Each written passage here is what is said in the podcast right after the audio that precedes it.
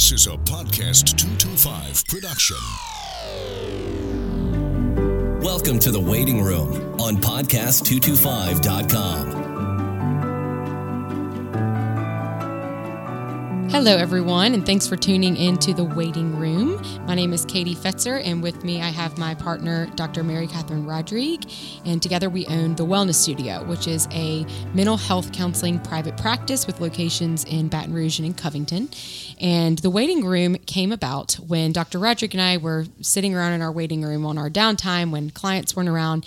Um, and it seemed to be that we would often have conversations surrounding mental health and how we can kind of do things um, within our power to destigmatize mental health and to really educate people about what mental health is and isn't. So The Waiting Room came about and is kind of your opportunity to opportunity to be able to gain insight on how we apply psychology to everything from pop culture and current events to relationships and social issues. Um, all of our episodes are comprised of myself and Doctor Roderick, and also we will have expert panelists from time to time for depending on the topic, and also members of our community. So we would really hope that you would tune in with us, and you can also even leave a rating or a review and even suggest a topic for us to discuss. Um, you can find us on iTunes, and also it's iTunes slash The Waiting Room, and then also podcast two twenty-five dot com. Um, today, for the topic, we're going to be talking a little bit about social anxiety and what that is, and um, how it impacts individuals, and also um, and the people that are close to the individuals with social anxiety. Um, and a brief disclaimer about The Waiting Room before we get started. The contents of our show, we do not want to be mistaken for psychotherapy or for counseling. Um, it's not intended to replace or serve as a substitute for mental health services. So if you are interested in finding a mental health professional, you can call our office at two two five, four four eight, three three five nine, but you can also call your local hospital or your insurance panel um, or your general practitioner.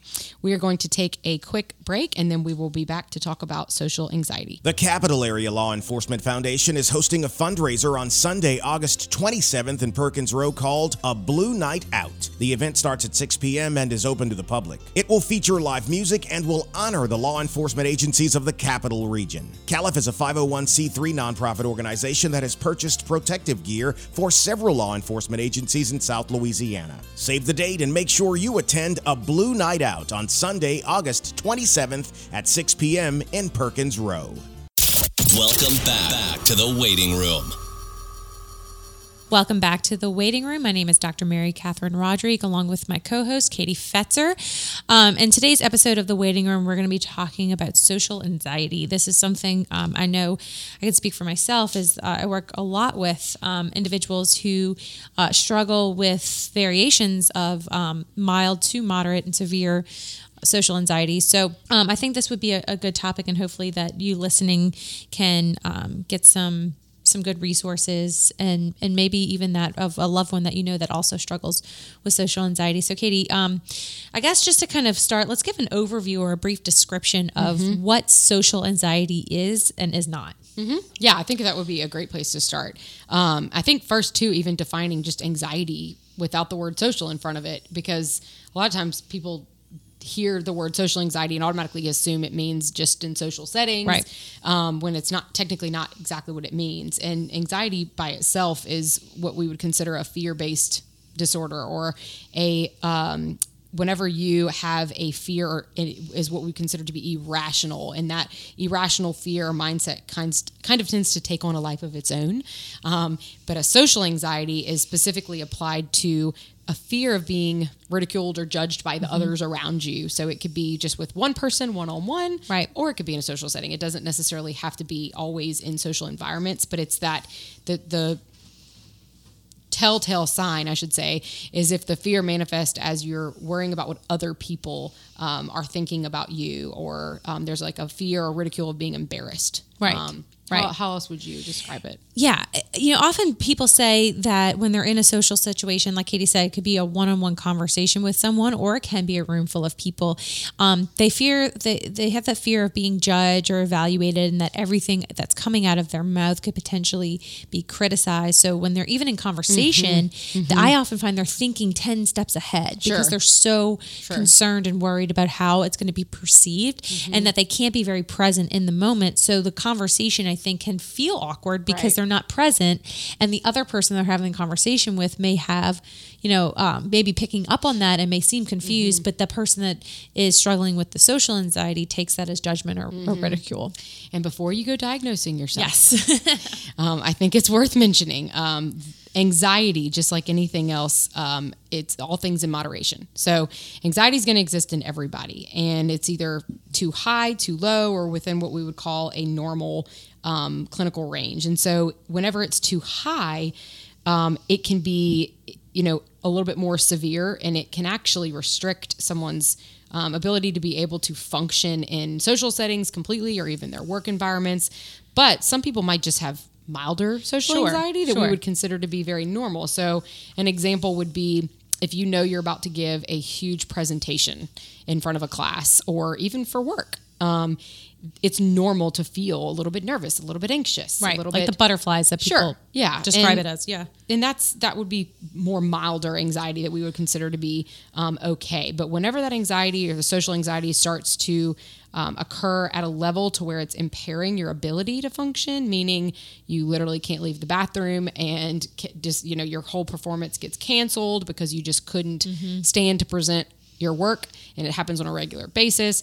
That's when the social anxiety is something that really is worth looking at and treating sure, um, sure. and getting help for. And many people, I mean, from, from all kind of walks of life struggle with this. You see, um, just whether it's like, like Katie mentioned, in a, in a classroom setting, somebody kind of nervous before going to give a presentation, to major performers that get what they call mm-hmm. stage fright. Um, it's something that everybody, um, probably can relate to, but from time to time. Yeah. Yeah. Um, but I think, like Katie mentioned, it's, it's on this spectrum of how is it, um, is it, uh, you know, it, it interfering with your life, if it's causing you to avoid social situations, if it's starting to bring on some depressive symptoms. This That's is how, yeah, this is how, um, this, these are key factors that you're going to want to seek um, some professional assistance as to how to overcome. Because there's also, and we'll talk about this in a little bit, but there's, there's a lot of coping skills that, um, that can help with social anxiety. And if working with a counselor one-on-one, I think is a great place to start if some of the symptoms that we're mentioning you find are coming up for you more, more frequently too. Mm-hmm. Absolutely. And that is a good segue into how social anxiety is treated and the best way to treat it. Um, of course, the podcast that we are on right now is, is not, again, not meant to be a substitute. So we are basically here to educate and inform, and hopefully to be able to get you to the place you need to be in case you are one that's struggling with social anxiety, or you know someone that is. Um, but just to kind of highlight what the the main treatment modalities are to treat social anxiety, counseling, like Doctor Roderick just mentioned, is probably, I would say, one of the number one most mm-hmm. effective. But when it's very severe, medication is usually indicated when it's impairing your functioning in so many areas of your life that you maybe you can't even leave the house anymore. Right, right. Um, you fear going to the grocery store. And and one thing too about medication, I often hear um, when people that are, are working on their anxiety, they're very, if if you're if you or you know someone, they're very hesitant with medication. And I always say, everybody's different. Mm-hmm. So if your friend takes medication, it works for them, or you've heard of people that have to be on it their whole life, that's that's their experiences with right, it. You right. have to talk with your with your healthcare provider, yeah, because absolutely. everybody's going to have a different treatment plan. So mm-hmm. um, don't let the word medication Uh, scare you or you. don't think it's the, the, the perfect fit mm-hmm. for you. It's about talking to your medical sure. provider and um, having that conversation. Right. And also don't try to diagnose yourself. Yeah. um, it's very easy to do that. Yeah. Um, and we want you to be able to talk this out with a, a health professional before you jump to those conclusions. But, you know, social anxiety, if it's not treated, it actually can develop or worsen um, as time goes on. Mm-hmm. And that is because the anxiety, it doesn't get treated or doesn't address. So it continues to manifest in different ways. And what can happen is it leads to so much avoidance mm-hmm. on behalf of the person, that the person is avoiding things that would, or would make someone's life be fulfilled. So uh, maybe is avoiding going to church mm-hmm. because they are fearing ridicule as they're sitting in church. Right. Um, so if you start seeing those sort of things happen, or you know someone that that's happening to, uh, a mental health professional is a great place to start to be able to address these issues. Right. Um, now, of course, this is going to look differently in kids that it is that it than it is in adults. What would you say the big um, differences are between recognizing it in a child and yeah, I think adult. I think the the way that, that children respond to anxiety and the way that adults do is is very different, um, and oftentimes parents aren't really sure what's the difference. Um, so if you have a child that um, all of a sudden you see a, a change in behavior that um, is is pretty. Not necessarily drastic, but very sudden. You have a child that was very outgoing and all of a sudden is very reserved and shy. Um, if you have uh, children that complain that their stomach hurts um, and you've brought them to their pediatrician or their G I and they're ruling out anything medical, um, if they are, if you notice like the time of day that they're getting very anxious, if it's on the way to school or mm-hmm. um, on the way to any form of social thing like a birthday party or a swim practice, um, mm-hmm. and they're not really sure how to identify the feeling feelings that they're having or the symptoms right. that are, they're having. So they might get very irritable or, or seem very defiant or oppositional all of a sudden, but really it's just their response to a feeling of anxiety that they're not sure mm-hmm. how to communicate. I think also they might tend to withdraw a lot more mm-hmm. from friends or from any sort of social setting, um, which, you know, I will say some kids just truly are, you know, an introvert at heart, you know, everybody's, sure. and we are going to talk about that in, in an episode coming down the line, which is personality and temperament. But so it, it is okay for some children to just be more to themselves. That's yeah. never a bad thing. Everybody's different. Right. But when we're talking about social anxiety, that is something that we, it, it's, it's when the person is in distress. So it's hidden, maybe from the outside, it mm-hmm. looks invisible. Like Doctor Roderick said, they might just complain of a stomach ache. Right. Um, so the anxiety is hidden, but the, the point is, is that they're having anxiety that's not um, feeling good for them inside. Right. And so that's why it's a problem. It's different than what we would describe as someone that's just an introvert at heart. They maybe enjoy just reading a book by themselves. Right. They may just prefer to be in the company of one or two people or family as opposed to a large group. Um, yeah. And a lot of the times you'll see this kind of stuff come out in school for kids because they're at the age where they're growing and developing. Mm-hmm. And so you'll start to kind of see some of these things come out as they interact with other peers. Um, but, you know, even though we're, we're not wanting you to be quick to diagnose this issue, we also don't want you to ignore it. So right, right. that's why it's so important that you talk to a yeah. health professional.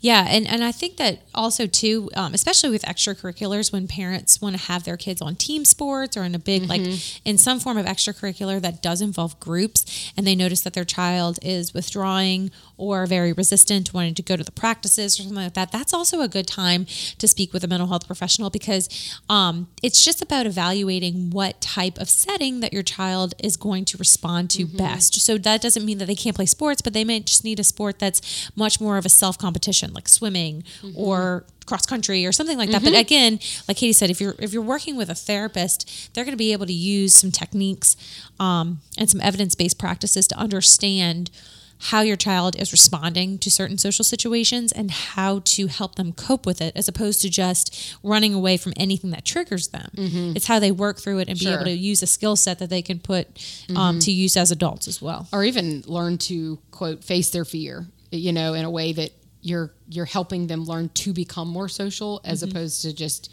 dealing with it. They can actually learn to become more, more social. Right. And it can actually, that's the cool thing, is that social anxiety is something they can actually work through. Right. Um, and is treatable, right. so to speak. Um, of course, in adults, it looks very different, I would say. Um, I would, li- would like to start with a myth. I hear this all the time. And as a mental health professional, I'm always wanting to quickly um, correct it. But the word antisocial or antisocial oh, yeah. is a word that uh, a lot of people will use to describe someone that is not social or that has social anxiety, when technically antisocial is a word we used to describe a sociopath. So it's quite different. Uh, we like to make that right. differentiation because um, to be antisocial technically means you have a sociopathic disorder or you're a psychopath. Um, and we want to make sure that there's, there's a, definitely a difference. Yes. So social anxiety, whenever social anxiety manifests in adult, um, yeah. sadly you'll, you know, and sadly you'll hear a lot of people to describe them as a recluse. Um, yeah. And, but that's really technically what's happening. They end up, rec- you know, yeah. kind of reclusing to themselves and, and completely avoiding right. any and all social mm-hmm. settings to where it does imp- affect their life. I hear it. Yeah. It's more, it's like they always sell out. We're going to stop inviting them. And that's I think if you're noticing a pattern with friends or families, um, again, don't diagnose them, but mm-hmm. you know, just encourage them to talk to somebody about it, because if there's, you know, obviously there's normal life situations that can can come up and conflict with other plans. But if you notice a pattern with someone where mm-hmm. you feel like they make the plans, but then they either don't show up or cancel at the last minute, it could be leading to some, you know, yeah, social anxiety. Absolutely. And so again, try not to diagnose your friends, but to mm-hmm. maybe encourage them to talk to somebody about it if you see this yeah, pattern. Absolutely. And another thing you'll see, which technically I guess you could see this in um, children as well, but something is that Doctor Roderick mentioned is the somatic complaints. So a lot of times as adults, you'll get a diagnosis of I B S, irritable mm-hmm. bowel syndrome. Mm-hmm. Um, and there's like a lot of physical ways that the, the social anxiety can manifest. And you'll notice that in adults as well, they, Um, they present and just complain sometimes of having a lot of anxiety whenever they're having to do things like talk in front of people or respond to in a large group of people to something, yeah. um, in social interactions or even at restaurants and such. And you can just kind of sometimes sense the discomfort surrounding those types of settings. Yeah. And I have to just to piggyback off that. I've had great experiences working with G I doctors, gastrointestinal doctors mm-hmm. that understand anxiety. They don't try to treat it because that's not their wheelhouse, but they do understand the, how anxiety can affect you physically. And so they, um, they do like to work with mental health professionals to, to help you. So if, if you're having one of those symptoms and you're seeing your G I and they mm-hmm. mention maybe counseling or just anxiety, that, you know, it's, a, it's definitely across the board, um, well received on the medical side and the mental health side as something that's a truly, um, it could be truly debilitating. Mm-hmm. And absolutely. So there's no shame, you know, you should not be ashamed at all if this is something that you're suffering with, because mm-hmm. many, many people do, um, but have seen great results with, right. with and counseling. It's also important to note that too, because if you do have, if you are one that's having, um, the physical manifestations of, of anxiety, if you're only treating the physical by going to a G I doctor and only trying to treat um, it with maybe a medication or something for your stomach, that it's important to know that that's not going to get rid of the anxiety. Yeah. And so a yeah. lot of the times it, it just really kind of masks the symptoms for a short while, but it's actually still going on. So that's why it's so important for you to also seek help from a mental health professional in addition to right. a G I doctor right. and in an, that situation. Yeah. And another symptom, and I think we should probably touch on this as well, because I think this also has, um, is on a spectrum, and people um, often, you know, throw out the word panic attack a lot. And mm-hmm. so to really, you know, define what a panic attack is, and, um, and if you're feeling those symptoms, again, to seek professional help, because that is something, again, that's common with anxiety. Um, But if that is, it's definitely an indicator of the level of anxiety you are experiencing and how frequently you're experiencing it. So mm-hmm. panic attacks can range from just shortness of breath, racing heart, feeling um, out of control, um, feeling almost like claustrophobic all of a sudden, mm-hmm. to um, something much more severe, which are called pseudo seizures, which actually are panic attacks that can mimic Um, seizure-like symptoms. Again, if you're feeling or experiencing any of this, contact your medical professional um, to, to be able to get some help. But um, panic attacks are an indicator that your anxiety is really at a place where you do need some assistance in working through some of these things. Mm-hmm. Yeah. And sometimes people can have um, what they call cued panic attacks and uncued. And that means that sometimes they can literally happen out of the blue and have mm-hmm. no anxiety surrounding them, which can be really confusing for people because yeah. they aren't sure, you know, the anxiety is not attached to it and the panic kind of comes out of nowhere. Um, and of course, panic, that surge of panic that you feel, it is not mistakable. I mean, you, you might mistake it for something else, but you know that you're having it. It's yeah. something that is so, so challenging to experience that, um, you're not going to, you're not going to miss it. You're going to know right away that you need to get some form of help. You just may not know what it is. Right. Um, so we of course always encourage you to go to a medical doctor, of course, to rule out any other physical things, because sometimes physical um, issues uh, or other medical conditions, I should say, can actually trigger panic attacks. Mm-hmm. So um, it's definitely important to to seek help for that. But panic attacks are definitely something that's also very treatable with meditation, psychotherapy. Um, there's different cognitive tools or tools that you can use mentally on your own that can help you to bring down those panic attacks and work through them, so that way they happen less and less frequently. Mm-hmm. Um, but these are all things that we would encourage you to seek help from a mental health professional. Right. And, and you had said the word residual, um, in reference with panic attacks, but also just anxiety in general. A lot of people are often, um, baffled sometimes when they feel extremely anxious and they're like, but I'm at home laying in my bed watching T V. I don't know what, um, mm-hmm. all of a sudden I'm, I'm having these same feelings that I had, you know, last weekend when I was doing something in a more social setting. Um, anxiety doesn't always have, you know, the time frame in which we, we think it will. And so it's, if you're finding that you're having anxiety, um, but you're not right there smack in the middle of whatever stimulates your anxiety doesn't mean that that's not anxiety. So again, something to talk about and work through in mm-hmm. counseling, because anxiety often can be residual. Yes, absolutely. Well, thank you for joining in on our episode of The Waiting Room. We're going to take a quick break, and we will be back shortly to close out. Promote your business or organization on podcast two twenty-five dot com. podcast two twenty-five dot com is quickly becoming a weekly tradition for Louisiana listeners. Every month, thousands hear the weekly Clay Young Show.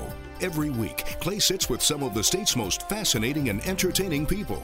Posting your company's logo on the podcast two twenty-five dot com website or having a professionally produced commercial air on The Clay Young Show is a great way to access a loyal and informed audience. Get more information by calling two two five, two one four, one five five zero. That's two two five, two one four, one five five zero. Clay Young here with Brian Lowe with Brian Lowe Financial. Brian, when you talk about helping someone with their financial future, there may be people out there who are hesitant because they don't know if they're going to understand what you were trying to get across to them. It's really not that complicated. It's not that complicated. Not everybody's an engineer. Sure. Not everybody understands the process. Right. un- un- unfortunately, no matter what level you are on, Uh, doctors, attorneys, they don't know any either. Mm-hmm. Okay. Uh, the point being is, let's get you in, sit down with you, ask you some values-based questions. Yes. What's most important to you with your money? Right. Do you want to die broke? Mm-hmm. I mean, spend your last dollar on your last day, mm-hmm. or do you want to leave a legacy to your family? I mean, that's that's we can control this stuff, right? right? So uh, once you understand your purpose with your money, this is purpose-driven, a process. Mm-hmm. If you're analytical, let's get you through the analytical process. Mm-hmm. You know, I know how to talk to you. If you're big picture, let's talk big picture. How does it make you feel? Pick up the phone, give me a call. Let's talk about your values and your purpose with your money. twenty years of serving customers. Brian Lowe Financial dot com. Welcome back, back to The Waiting Room.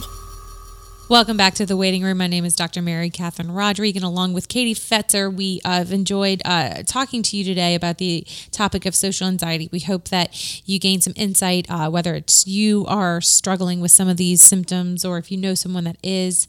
Um, again, The Waiting Room is not meant to replace mental health therapy, but if you are interested in counseling, you can visit our website, which is w w w dot surprisingly well dot com. You can contact your insurance provider for um, specialist or Uh, mental health professionals in your area, um, or call your local hospital.